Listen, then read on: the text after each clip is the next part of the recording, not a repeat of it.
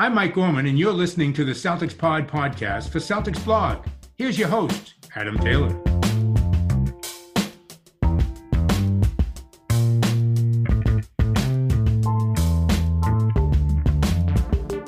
Yo, what's good, everybody? Happy Friday. We made it. We're at the end of the week, and to be honest with you, it hasn't. This week seems like it's gone fast, right? It's not just me. Yeah, it's going by pretty fast, man. I mean, we're back at it again. You know, it feels like I was just talking to you yesterday, but it's a couple days ago now. I know, yeah, but if you re-listened to the show yesterday, then you were technically still talking to me yesterday. There you, You know go. what I mean? For anybody listening, I hope your Friday started off great. I hope you're on the way to somewhere fun, not on the way to work. Unless work's fun for you, at which point, kudos, I'm jealous. Well, actually, I'm not because work's fun for me too, but hey, I'm not going to brag. I'm joined, as usual, just to start.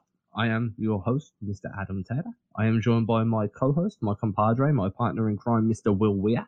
I'm going to have to say, if you're watching on YouTube, hit that subscribe button, hit that like button, hit that share button. If you're not watching on YouTube and you don't want to watch on YouTube, just go ahead and press that subscribe button anyway. Why not? Well, if you can see one on the screen, it does say Will Bunn, but it's Will Weir. I keep messing it up constantly. we're, we're both in the beanie gang today. I got myself. Beanie Boys in the house today on a Friday. What's going on, man? I was, I'm, we were talking off air. I'm digging your beanie you got here. You got the, you got the Celtics black and white beanie going, and you know we that, that kind of got us on a conversation about you know the the Celtic style on the court. Now off the court, I'm digging the style you got going on.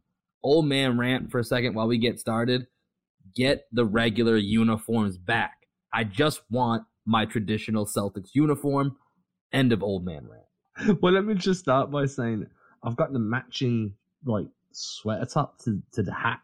So like um, all I need now is the matching pants because you can buy the matching pants, and then I got the full set. Um, in terms of like the jerseys and stuff, I'm a bit different to you. Like I'm kind of cool with whatever jerseys they're wearing. Uh, I really I do like the new ones with like the the name at the bottom in that white bit. I know you're not really a fan. You kind of just want to go back to the, the traditional Celtics jerseys. Start with you know these meant to be like you said to me before we started. It's not that they have like an official jersey anymore. They just have four alternates that they kind of just Yeah. flip between when they feel like it. It's, it's not even like yeah, it's not even like they have a standard jersey now because they're wearing them for ten games a year, along with the other five uniforms that that we're rotating through. And you know, for me, this is I, I am very much a traditionalist in this sense. Like, there's a handful of teams for me where it's like the Celtics. You know, people don't want to hear this, uh, the Yankees uniform. You know, the Dallas Cowboys uniform. There's certain traditional uniforms that are really embody you know certain teams that are as, as the way that they're tied to their particular sport. They just have great uniforms.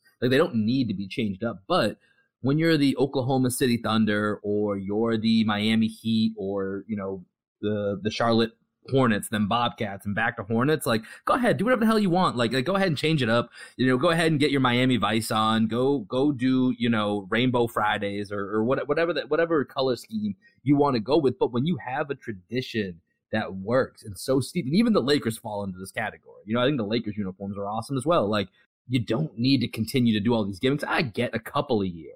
But at this point, like you're saying, it's it's just out the window as far as even just having the traditional jerseys. And I don't know. It bothers me every time I turn on the game and I never see those jerseys anymore. Yeah, you got to make that money though, right? Like if you throw out more different brand like iterations of a jersey, then That's, it's all about the money, baby. Got more chance people are gonna like one of five than they are one of Yep. two. You know what I mean? No, I get it. I get it. I'm just like I said. This is an old this is an old man take from your boy here.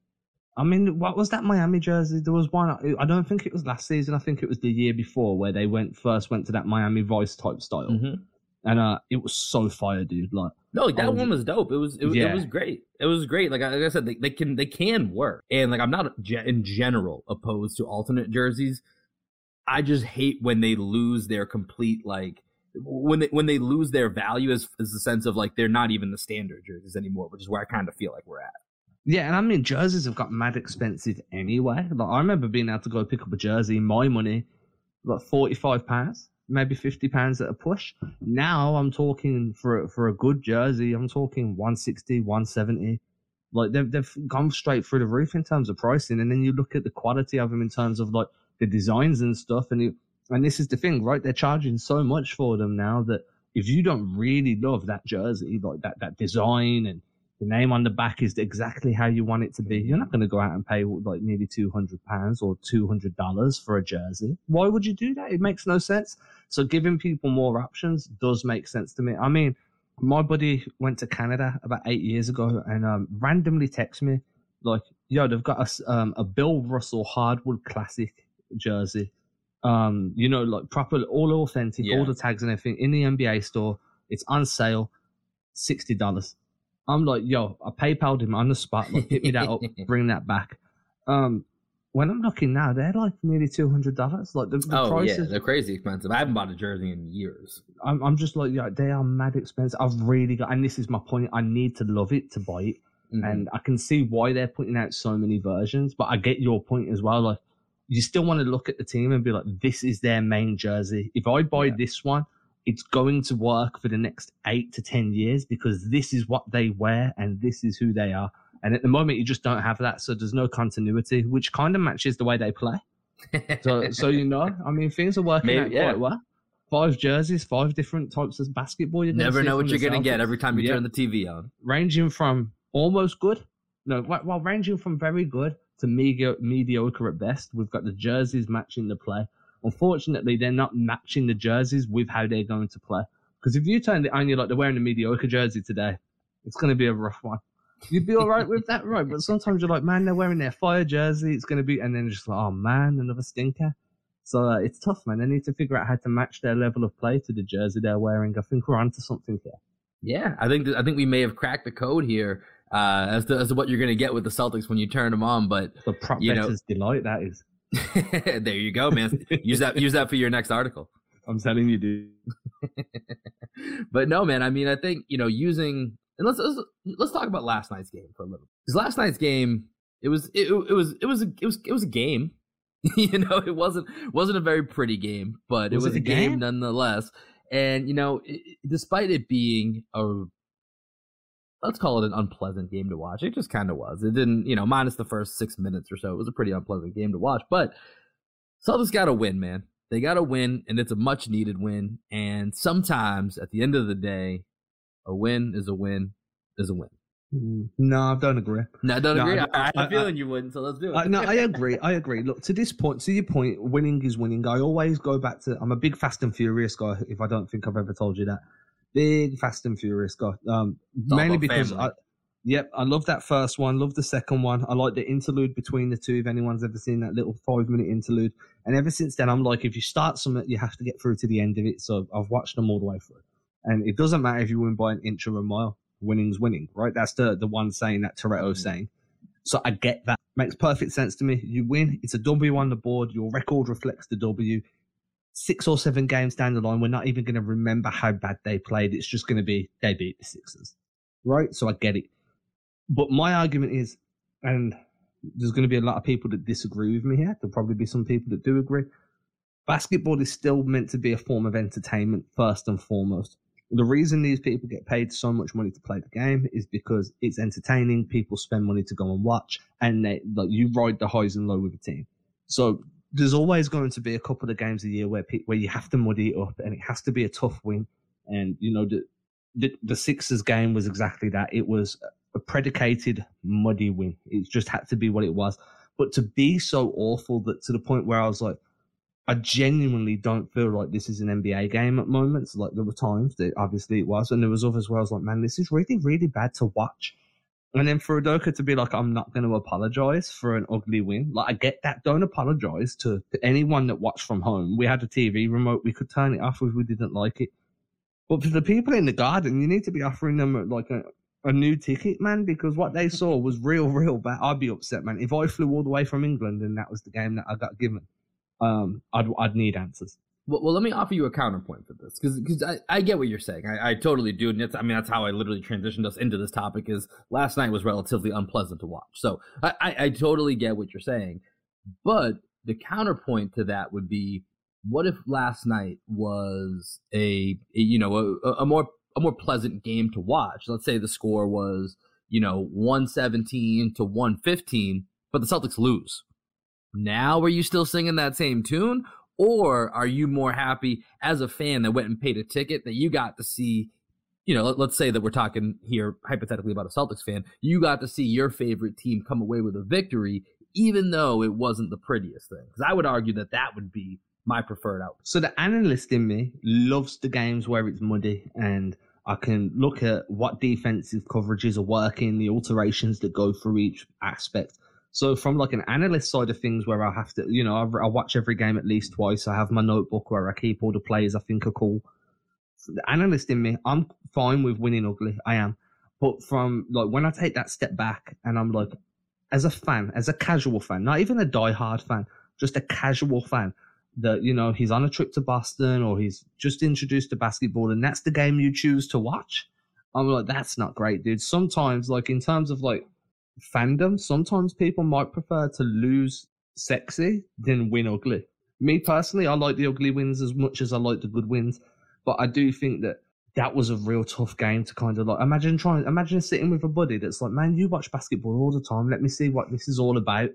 And then they watch that, they'll be like, man, why'd you watch basketball? That's like making me watch soccer and the scores like it ends up tied at zero zero. Why I don't watch soccer.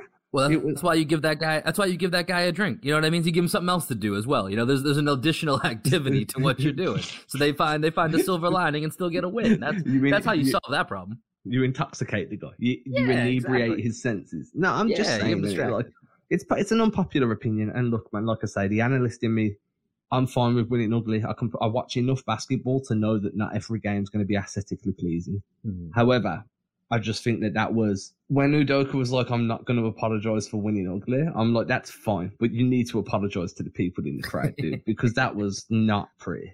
Like you were I, watching a 1990s game.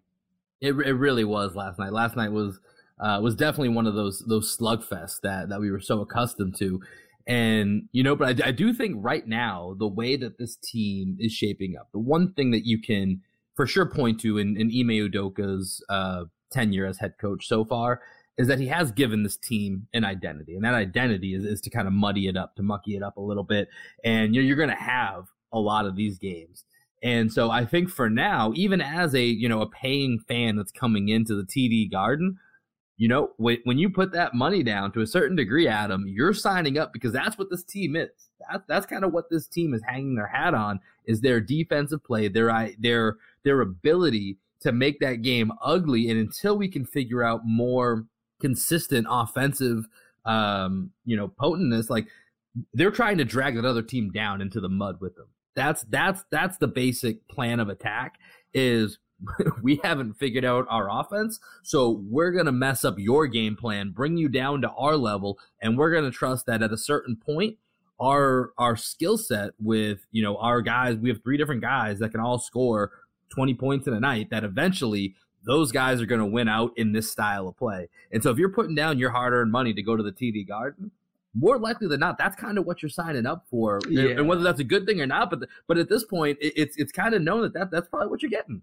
Yeah, and I'm fine with that. Like, look, man, I'd still like I'd still pay to go and watch a game tomorrow. You know what I mean? I'd have no problem with it, understanding that that's what I'm walking into.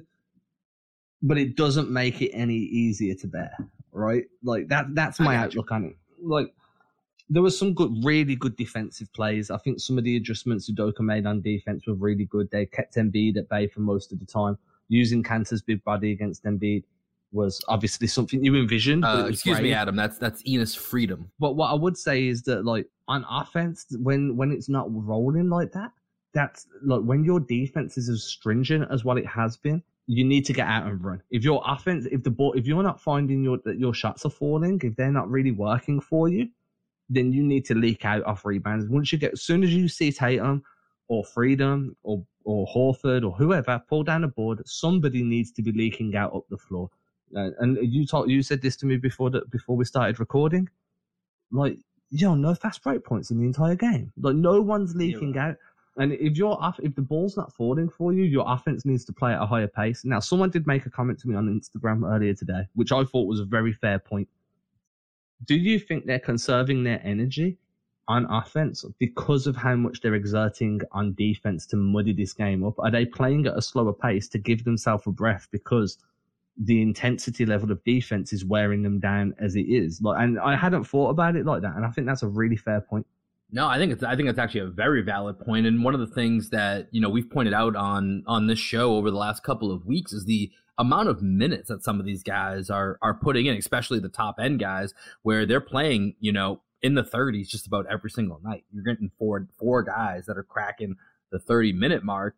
And I know multiple times, especially when you know Jaylen Brown was out, that I can remember specifically.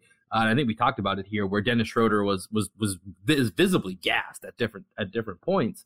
And you know, I, I, mean, that absolutely could be part of the case. I mean, if you even think about last night, probably the the best defensive possession of the night you know, even though he didn't have a great game, was that Jaylen Brown defense of, of Joel Embiid in the post where he just he just worked his tail off for a, a, full shot clock and then disengaged and got a block at the rim on Tyrese Maxey. Like that that was one of the best positions. But but you can imagine how much that takes out of you on possession. And then now guys like you and me who are sitting here in beanies in our offices saying, why don't you guys just get out and run more? You know, like it, it, it's it's easier said than done, especially when that's where the emphasis is being put. So I'm not sure who asked you that question, but I think it's an extremely fair question. It's probably part of this. And that's where I think then it, it flips back to Ime a little bit of, you know, some of his rotations and substitution patterns and the way the minutes are divided up. And, you know, this team does have a little bit more depth. If you want to get guys more minutes, that they have the win, they have the ability to kind of get out and run and do what you need to do on the offensive end.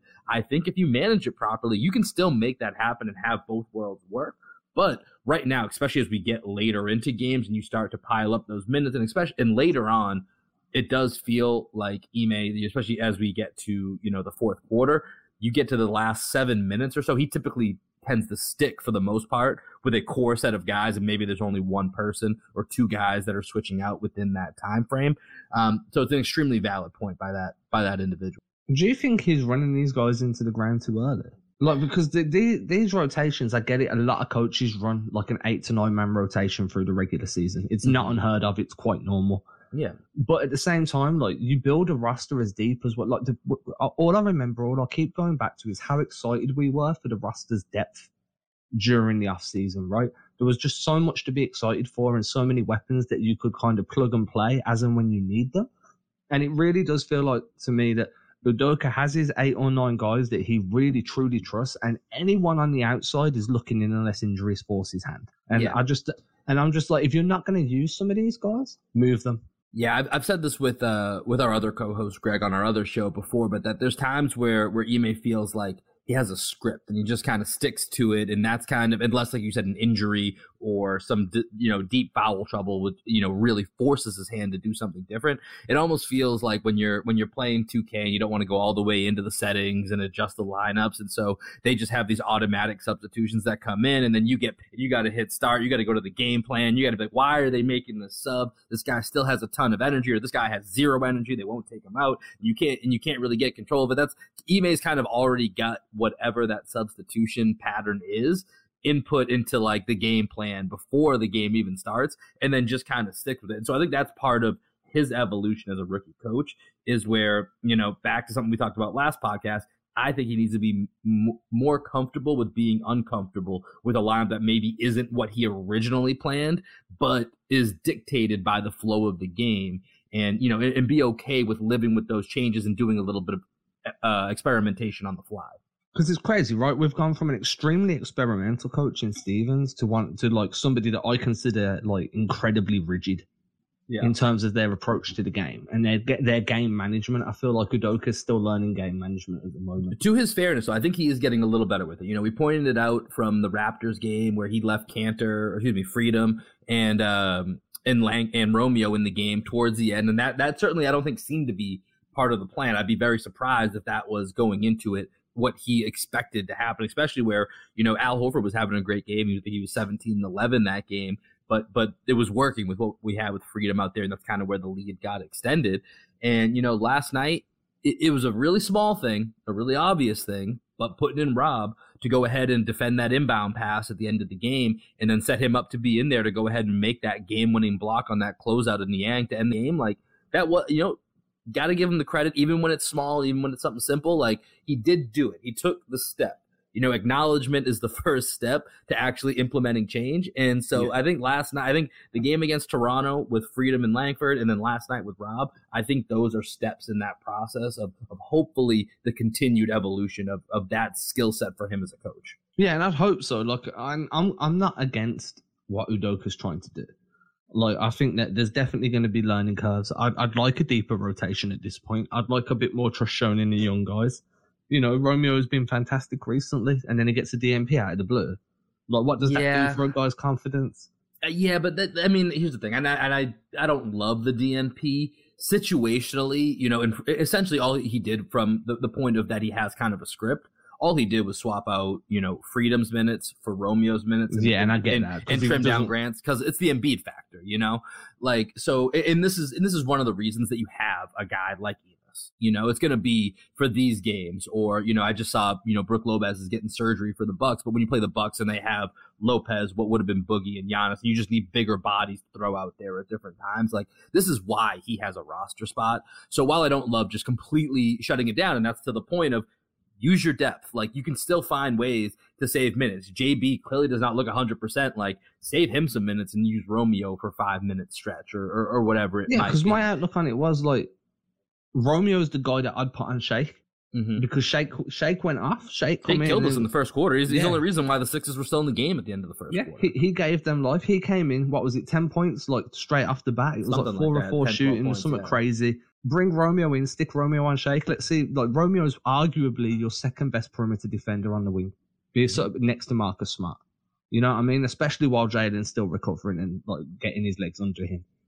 So why isn't one of your best wing defenders being brought into the game to st- to stop a guy that came in and just flipped the narrative of that that contest to begin with? Mhm. You know what I mean? And like, I'm not saying that Romeo needed to play big minutes. I'm not saying that Romeo needed to play beyond just locking up Shake Milton and taking him out of his out of his um his rhythm in the early in the early quarters. But like you say, you have that depth.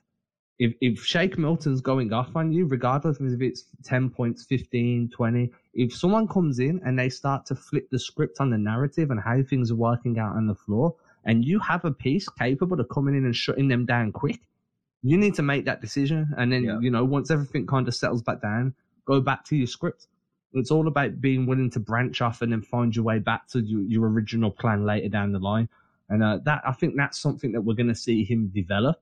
Yeah. But uh, you know, and I think I wrote about this last week. Like, I do think that a lot of us, myself included, expected too much too quickly from Udoka. Yeah, I mean, I mean, just just like we talk about, you know, rookies developing or young players developing. He's a first time head coach, and you know, not everybody walks into a room and and becomes Steve Kerr with Steph Curry, Klay Thompson, and Draymond Green at their disposal. Like it just doesn't always work like that the first time you're a head coach. You know, I one of the examples I'd love to look at is, you know, I'm going to switch sports here for a second, but you look at Bill Belichick with with the New England Patriots he had an un, he, he had what would be deemed an unsuccessful first stint as a head coach with the Cleveland Browns before he then obviously found his footing as the greatest football coach of all time, maybe one of the greatest coaches in, in general of all time.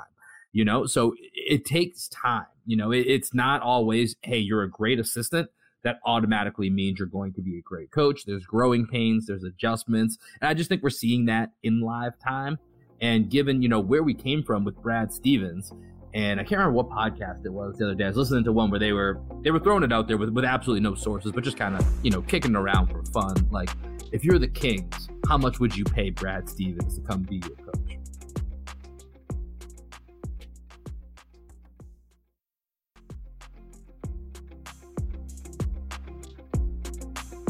Because Brad Stevens is a guy that came in and you know with a very you know poor roster, he took a team that was in a rebuild they rebuilt for one year and since then have not missed the playoffs.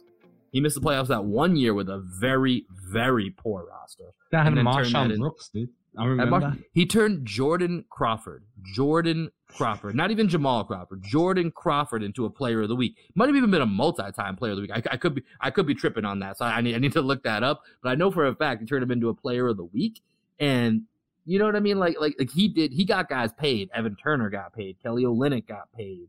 You can go down the list. There's a bunch of guys that got paid because of the way Brad Stevens coached them and utilized them. And it doesn't always work immediately like that. So, in that respect, we do need to continue to to give Ime a little bit of slack, but seeing progress throughout the season is also part of that as well. And I'm hoping that this is where we're trending with him. Yeah, I mean, for me, it's like you can't expect somebody, like you're saying, you can't expect somebody to come in with, and I, I do think it's kind of hard as well coming into a roster that's been together as long as this one has, right? At Like, least, if at least look, the core, yeah. yeah, you're looking at like Marcus Smart, Jayson Tatum, Jaden Brown, Um, technically, Al Horford, if you really want to put him in there, I wouldn't, but like you could. Ro- Romeo, Nesmith, so many of these guys have came into the NBA and only known Brad Stevens. Mm-hmm. You know what I mean? And then they're they're close, and then now you're coming in as the new guy, and it's different when you, you know, like um, if you look at the Lakers when Vogel came in, they'd just made a bunch of trades that year, so it was a new roster with a new coach. And when you're a coach coming in and you're a first time head coach, but the guys you're going to be coaching have been together three, four, five, six years, playing a very, very specific style of basketball. And for one coach, they've only ever heard that one voice in the locker room. And Marcus Smart said this. I don't know if anyone heard the quote, but Marcus Smart was like, Imagine you went to school for your job, got a degree in your job, and then all of a sudden one day you get a new boss that's like, Hey, we're going to do things this way, but you've never studied for it this way. You don't know how to do it this way you're not going to get it straight away. And I think that Udoka walking in with all his own ideas, his own coaching staff, like that kind of been easy for him to integrate himself into a position of respect.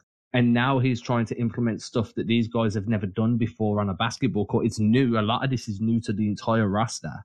Like mm-hmm. it, it, there's a reason it's ugly. Yeah, and, and honestly, I, I just thought of this now, and I, and I don't really bring this up to to try and start any type of like fake controversy. But to your point, along with that, the guy whose voice you've been hearing, he's still in the building. You know what I mean? So it, it's hard not to think of, you know, in, in the example you gave, you get, you know, a new teacher in there, but that teacher that that is no longer your main teacher is just sitting in the back of the class, observing, giving notes to the new teacher. So there's part of you that's still, you know, maybe in the back of your mind thinking, well, this isn't how we do it. This is how we used to do it, right? And then you can kind of turn around and you can ask, like, hey, excuse me, Mr. Stevens, could, could you tell Mr. Udoka that this is this is actually how how we've done it for the past five, six, seven years, depending yeah. on you know who you're talking to. And so I don't know, like I, I'm completely speculating, not saying there's a rift, but it is interesting to think about that being you know something in your subconscious that you know making that adjustment when there's still that you know that that look at the past that's still right there and in your face and is very actively in the building and uh, that's a really like i haven't thought about that point before and that's really true like you've got your predecessor who's now your boss and the, I, I, do you want do you think and stevens doesn't strike me like this man but like I, I think there must be times where stevens is watching like i would have done this differently and then maybe and you know and then if yeah, he feels very hands off, but it's hard not to think that this is human nature, right? Yeah, especially I mean, when I'm you're that close to the situation. I'm not saying he speaks on it. I don't think he goes yeah, up to yeah. Udoka after the game and be like, "Yo, you did X, Y, Z wrong. Listen to me. I've been there." But I genuinely do believe that there must be a part of him that's like, "Was he only going eight deep?" you know what I mean? Like, yeah. And I, I don't get it. I do, and that must be tough for Udoka as well. I just think that it's an interesting dynamic. Oh, for sure, dude. And the situation that Udoka walked into and kind of found himself in, that mustn't have been easy. And then, like for the players, from the player side of it, maybe the reason that we're seeing so many ugly games is these guys are still learning how to play Udoka's way. And I think that's a lot harder on offense because the defensive end of things is still very similar to early Brad Stevens. You know what I mean? It's very switch heavy. Like they switch one through four, let the five drop, or they'll push the, you know, depending on who's there they'll switch the bigs onto the perimeter a little bit. Like we've seen the Celtics defend like this before multiple times. This just seems a little bit more like uh, because of the rule changes specifically, a little bit more of a physical defense this year. But on offense, that's where all the changes have been made. That's where they're running. Uh, I hate to say it, but more of an NBA type of offense, whereas Stevens was very much like a, a collegiate hybrid, which I think is the reason Stevens was so effective because he ran stuff that coaches hadn't really seen in the NBA. But now these players are having to adjust to, you know, like, oh, but like we said earlier, it doesn't feel like their offense is very designed outside of the first possession in the first, the first possession in the third, and a couple of ATOs. Everything else is just kind of like, let's, let's just throw a load of stuff at the wall. Whatever yeah. sticks, we'll run it once or twice, then we'll just never do it again. And I was watching the uh, the Suns Warriors game the other day. Now, obviously, these are the two best teams in the league right now, record wise. And watching their offenses flow versus what you know we've watched this year, levels, bro. There is just levels to this game when you watch the way that those two teams operate on offense, and they're both high level defenses to, to, on top of it. And so you have just I mean, e- even with Devin Booker getting hurt, even Steph Curry having, you know, one of the worst games, not just of his season, of his career, watching those two teams in such a high level chess match with the the ball movement, the defensive, um, you know, IQ to try and match up with it. It was just beautiful basketball. And then I look at last night's game with the Sixers and Celtics and juxtapose the two, and it, it almost feels like it's it's like I'm watching you know D1 versus D2 level, you know, college basketball or something. Like it was it was it was really stark the contrast of how different worlds those two games lived in. And it's crazy, like because it, when the Celtics play against these guys, you're right. We're probably going to see the Celtics do everything they can to drag these teams into a dogfight, and I think that's going to like uh you are right. You know, you're you're basically every game you're playing, you're giving someone a heart check. You're make you're, you're G checking people. You're seeing who's got the heart to really fight in the trenches each game. But is that really the best way to develop Jaylen Jaylen Brown and Jayson Tatum? Is that really beneficial to them? Like, it's definitely beneficial to them long term because guess what? In the playoffs, you're going to get dragged into the trenches. That's going to happen. But there needs to be more. And again, I still come back to the pace. I come back to the off-ball movement that I've harped on about endlessly and relentlessly. But then, like you do look at some developments that are happening right now. Like I wrote about this today, so yesterday, by the time everyone's listening to this, Marcus Smart is developing into an exceptional playmaker. You know what I mean? He's had eight assists, three at three out of the last five games. Yeah, or something like that. He's he's really like dictating play without being too much of a ball hog or really forcing things. He's um. Do you know what? While he's on the floor, he assists on twenty three point five percent of made baskets. I can see That's, that. I mean, he's been, he's been great. Dude. He's been he's been great. I think he had a slow start to this. Not even a slow start. He had a rough stretch of about three or four games in, oh, in, yeah. in the middle of the season. And if you take that out, like I'm looking at it right now, over his last 15 games, he's six and a half assists to only 1.8 turnovers. So that's a ratio that I am very happy to live with. And you saw, you know, you talked about the few sets that we do get from the Celtics that are very identifiable that that have you know, a, a, tangible result. And it's been some of those, you know, first possessions. That pass that he made on that alley oop to Rob Williams at the start of the game was a thing of beauty. Like Marcus Smart has has is, is on a one of the better stretches of his career right now, in my opinion. If not the best stretch, I mean the shooting's yeah, terrible. I mean the, the shoot, shooting that, that, that, that's why I say one of. You know, I mean it's the, the shooting needs to be better, but that's not an only him problem. You can point to four different guys in the Celtics. The shooting just needs to be better. That's that's just, what do you that's just something that, that it is. What do you think that is, man? For the shooting? Yeah. I mean, these guys just aren't great shooters. That's what I think it is. But you know, say for Jayson Tatum, I don't, I don't know what, I don't know what that will be. Although he had a solid, he had a decent night shooting last night. But uh, overall, I mean, I think that that's just it is what it is. You have a a set of guys that you know, even Al Horford, who's you know he's shooting under 29% this year, shot 37% last year at a higher volume. You know, he he's one guy who I would really think should be shooting better as good as he's been everywhere else. That's probably the one thing that you could ask a little bit more from him. But you look at, you know, the guys that are being left open for shots for the most part are going to be Marcus Smart, going to be Dennis Schroeder, going to be Josh Richardson. All of them for their career are are low 30s to mid 30s shooters. You know what I mean? Like it's it's it's just guys that aren't that they're, they're they've gotten to the point where they're respectable. But if you look at this team and you say, okay, am I going to pack the paint against Jayson Tatum and Jaylen Brown, or am I in defer to shots to those three? You're gonna do that every time. Yeah, you know what I mean? And yeah. You're just gonna do that every time. And then when you think of, you know, why are Romeo and Grant the young guys that are succeeding? part of that is they're both shooting over 40% from three. That's part of the big reason of their success is that they've been a rely they, they've been making reliable shots from the outside. And that's why you see them getting more minutes. That's why you see their ratings when you look at them as how they pair with different people on the floor. They're actually providing true spacing in limited opportunities and in limited minutes, but they're actually providing that that for this team. And you know, it just that's just kind of the way it works. And that's where I think this team still needs a true shooter, which probably means sacrificing somebody in the rotation to go out and make that deal. I don't know who that's going to be or, or what happens, but that's something that I think this team is going to have to do at, at some point. I think could really change the season. Yeah, I think that, you know, like, um, name that comes to my mind if the if the Trailblazers decide they're selling or they're you know they're looking to move on from pieces, Norman Powell would be a fantastic addition. Ooh, I would love Norman Powell. I I, yeah. I I don't know if he'll be available. My gut, I was just watching um, uh, KOC from the Ringer had a great video today um, about what the Blazers can do, and I've been big on this for a while. He he was talking about it in the video.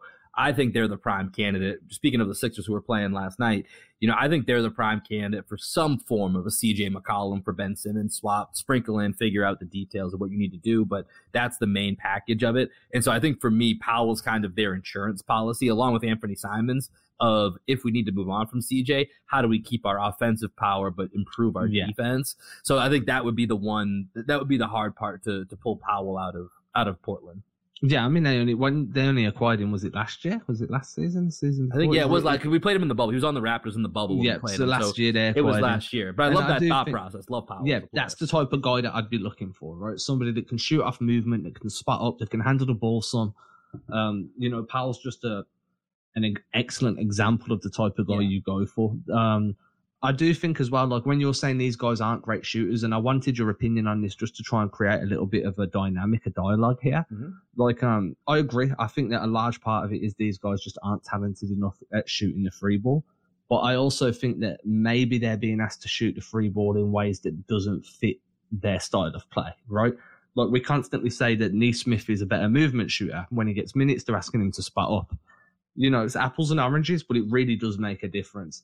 Marcus Smart is better when he steps into a free than when he kind of ca- shoots off the catch. Mm-hmm. Um, who else would we be talking about here? Uh, Grant's perfect as a spot up shooter. Yep. Romeo is developed as a spot up shooter. Um, I think that Jay Rich is somebody that's better off the dribble than what he is off the catch. And Absolutely. it's just like, and I think that, you know, a large part of the Celtics offense at the moment is create open shots, hit a guy and ask him to shoot off the catch.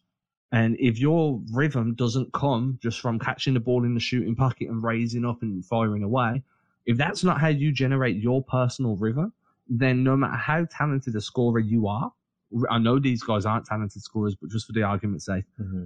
shooting out of your comfort zone is never going to end well long term.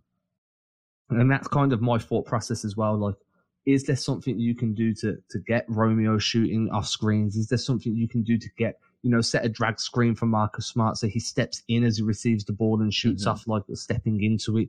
I think that those little changes, those subtle tweaks that are really easy to implement, could be the difference from the Celtics shooting 30, 28 to 30% as a team from three in a game to 38 to 40%. Just little subtle tweaks at getting guys the ball where they feel the most comfortable.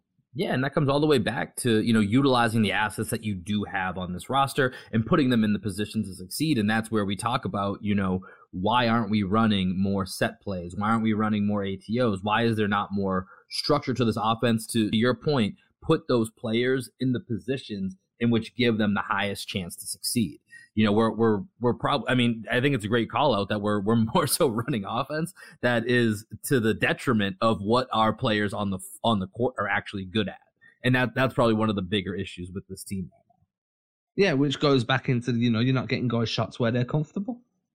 Like I feel like at the moment, a big kind of like cloud hanging over Udoka's head is a lot of people are like, "Hey, Tatum was good. You got Tatum now. Tatum's bad." You know, and I feel which is which isn't entirely fair to Udoka, but yeah, yeah, yeah, yeah. You. It's not it's not fair, but I've seen these takes around, you know, like I do see them, and I'm like, man. And then like sometimes I'll buy on a take like that, and I'll be like, I want your reasoning, and I'm like, I don't want your reasoning because you might sell me on this, so I'm not going to get involved. But like uh, when I'm like, I'm you, like, been, uh, you've been talking to the same people as Tim Bontemps. Nah, no, I wish, I wish I had those contacts, dude. I mean, I mean, even Tatum said Brad Stevens said those were ridiculous comments. Tatum yeah. made a bit of a joke about it in the post game yesterday. Did you see? I did see that. Yeah, because they were like, they, they, were asking about the ISO Dennis at the uh, at the end of the game. Yeah, it's like that. People said I was a selfish player. It seems pretty unselfish, pretty unselfish to me. I mean, I don't blame Udoka for any of this. You know, guys go through scoring slumps. Guys have bad shooting nights. Guys have bad shooting seasons. Mm-hmm. I do think that Udoka's put a very large emphasis on Tatum working out of the mid to low post and working around the rim. And I feel like that's kind of threw his timing off a little bit, maybe, but Udoka's not responsible for this, right? Yeah, I mean, I yeah, that's so. The the Tatum shooting stuff is definitely in my mind. You know, maybe a little bit of what you're saying, put him in, put him more in the low post and mid post, throws off his timing a little bit. But ultimately, I, we've both watched enough of Jayson Tatum that he's just missing a lot of shots that, that he normally makes. Like I think there's enough enough that you can just look at that. You can just look at watch a game and be like, oh, I've seen him hit that shot and he just missed it. You know, and for whatever it is, it's I, I think it's a streak that that will fit that will figure itself out. I think there's too much evidence that it you know it, it's frustrating, but it kind of is what it is. And I think eventually over time it will even out. Uh, but you know, just speaking of Jayson Tatum right now, the dirty little secret is he's gotten a lot better in a lot other areas of his game. Oh and, man! And, and last night, career high, 16 rebounds. Are you kidding me? Like in the fact that he broke his career high, which was set earlier this year of 15 rebounds. I think he had about nine of them last night at the half. You know, that's that's the thing is that w- when you look at Jayson Tatum right now and, and you try to judge him on this first quarter of the season, it feels more negative than maybe it really is because of the shooting. Because once the shooting comes along, Jayson Tatum could have some very, very scary numbers. And, you know, from what we've learned over the last, especially three years of Jayson Tatum, is that throughout each year, he's got about a 20 game heater in him where he just goes scorched earth. And there's still 60 games left in the season, so I wouldn't be surprised if we get a scorched earth run from Jayson Tatum at some point in the season that now coincides with his additional rebounding and his additional playmaking abilities. Yeah, I tweeted it out, man. I said, man, at the end of the day, I'm waiting for post All Star break to hit Tatum. That's when he statistically and pretty much, you know, unequivocally raises his game to another level after the All Star game. Uh, usually when he's selected as an All Star, which isn't. Uh, it's really weird how that works. I mean, it, yeah. it's, it's been the case the last two years. It's, it, so I, I know the first year it was something that he even openly talked about being like a monkey on his back, almost like people yeah. expected the world from me. He dunked on LeBron in Game Seven. Year two was a was a little bit of a I don't even want, I don't know if it was a regression. It was certainly stagnated, you know. And so it was like, where is this guy that we thought was the next coming? And you know, I wonder if right now maybe he's feeling a little bit of that, but if he can get back to I don't know, maybe that that validation of the All Star nod, um, which right now I would still expect him to to probably get. I'd have to, I haven't really thought about All Star selections yet, but no, man. you know, I, I, mean, maybe maybe that will set him off. Maybe it will. I know. Hopefully. I mean, the other thing is as well, and I think I spoke to you about this before. One of the things that I think that's getting to him as well is the pressure of being the guy. Like yeah. he's been the guy for a while, but he he could hide behind Kyrie. He had Hayward that was kind of there with him to guide him. Then he had Kemba last year. Now it's very much like you are the guy. Like if you don't play well, we don't do well. That's just the way it's going to be. If you don't play well and Jaylen's not feeling good, then unfortunately, buddy, the team's not going to look great. That's a lot of pressure, man.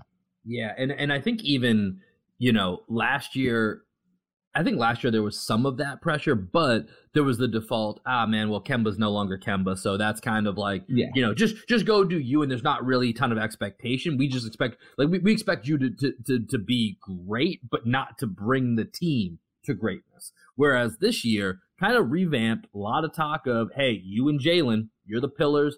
Like you said to your point, no more Kemba, no more Gordon, no more you know, um, Kyrie. He brought back Al, but we know Al's not the same. He's not the same All Star guy that that he was when when Tatum was first drafted. He's he's much more of a complementary piece. This is your team. This is you and Jaylen's team right now. And on top of that, we're filling this out by giving you. You now have a guy in Rob Williams. You got a contract extension. You now have all defensive, you know, Marcus Smart with a contract extension. You have that complementary piece in Al Horford. You have and established, you know, rotation guys and Dennis Schroeder and Josh Richardson, guys on the rise. Like your your your cupboard's not barren. You have pieces to work with, and so now we expect your greatness to take this team to another level. If you're gonna be a top 10 NBA guy. You know, I think right now people probably put him somewhere in that 15, 17 range. If you're going to take that next step, which is one of the hardest ones to take to get around that top 10 and crack that top 10, you need to take, you know, a team that with its own with whatever flaws they have, and you need to be that guy that takes them to the next level. And that that's a lot. That's a lot. Yeah, I mean, you need to be able to say that you know the Celtics jumped on Tatum's back towards a game seven in the second round, and t- the reason they were there was because Tatum carried them from game mm-hmm. one of the first round all the way through. Yeah, and that's when you can be like, right now we can start talking about Tatum as a top ten guy. Exactly. You know what I mean? And uh, he's just, I just, I think that may is he there? I just don't know. Uh, I think we'll find out this year, and I think next year will be the true measurement of. Mm-hmm. I think next year for me is the year where I start to say to myself, he he needs to show something new for me to think he's going to make that jump at all because then you've carried the team for a year, you've had your learning experiences, you've developed under the way Udoka's been playing, you've had a second off season training the way Udoka wants you to train in a second training camp. now can you bring it right? This year to me is a transition year. I genuinely believe that. I think we spoke about that during Yeah, the this, this, this as well. is a year of promise. This is the year of okay. I know 100, percent and I think that some of this applies to Jaylen Brown as well, and, and really probably more so it applies to them together as a as a basketball couple. That this is where you're investing all your chips. That this is definitively where we're going, and that you two are are truly the pillars of what we have foundationally going forward, and that there doesn't need to be some type of adjustment. I, th- I think that's what what this year is more than anything else. I think that's a good place to leave it, man. Sounds good to me. Sounds good to me. Sounds good to me. Everybody, if you're listening, I hope you have a great weekend. I hope you have a great rest of your Friday. If you're listening on an Apple device, you know where I'm going with this. Scroll down, hit that follow button. It says follow now. Hit those five stars. Write something nice. Make me smile. Make Will smile. If you use Spotify and it's been showing you your unwrapped for the year and we're in your podcast top five, share that, man. Make me smile. Make Will smile. We want to see yeah, that. please tag me in that. I'd love to see that at Wilbon13. Please, please tag me. That'd be so lovely for my Friday. I'd really enjoy that. And then if you are using Spotify, obviously you cannot leave a review. So my boy here, Will, is going to tell you what to do. Yeah, make sure you're talking to your barista. Talk to your bartender. Talk to your pizza guy. Talk to your uh, Chinese food delivery guy. Talk to anybody that you come across on the street. Word of mouth is a very valuable way for us to go ahead and get the the good word of the Celtics Blog podcast out there. So we appreciate each and every individual y'all hit up for us. And with that, we will bid you a farewell until Monday when it will be myself and Greg. And if Will's free, it'll be a three man wave. Who knows? We might even make it happen. Until then, we'll hope everybody has a good weekend. Stay safe. Don't do anything I wouldn't do. Deuces. Ain't disrespecting you haters. I ain't sweating your opinion. Y'all been testing my patience. Never did it for a check. I've been impressed with the. Just rather be creative than stressing my wages. Ageless. Every time I lay a verse down, one play at a time. Keep it moving like a first down. And at the end of the day, I can say that I made this. MJ never made it to the majors. Still, he chased greatness. Expected that he might fail. And I might too. I might never get to pop champagne. Celebrating with the crew. This ain't everything I am. It's something that I do.